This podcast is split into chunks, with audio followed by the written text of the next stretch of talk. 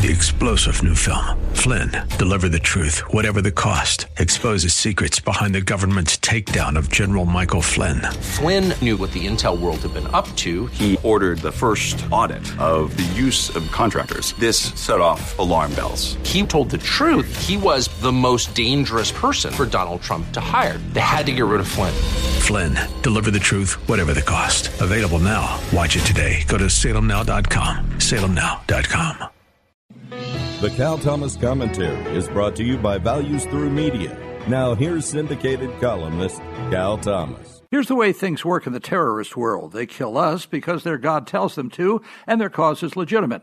We kill them, and they call for revenge because we're supposed to die, and they're not. That's because we're infidels for not accepting Islam, and so we deserve to die. You got it? Intelligence found General Qasem Soleimani, the leader of Iran's largest terrorist army, at Baghdad airport. He was suspected of plotting new attacks on Americans, and so President Trump ordered he be killed. Reaction was predictable. Nancy Pelosi and Chuck Schumer said the president should have consulted Congress. Right, so they could leak it to the media and Soleimani could escape. Remember, Obama targeted people he believed were terrorists, and so did Bill Clinton, all without congressional knowledge or approval. But Trump is another matter. If he walked on water, the left would say he couldn't swim. Iran threatens reprisals. There are concerns of sleeper cells in the U.S., but the president did the right thing. Bullies and terrorists are encouraged when their targets don't fight back. This was no Benghazi. I'm Cal Thomas.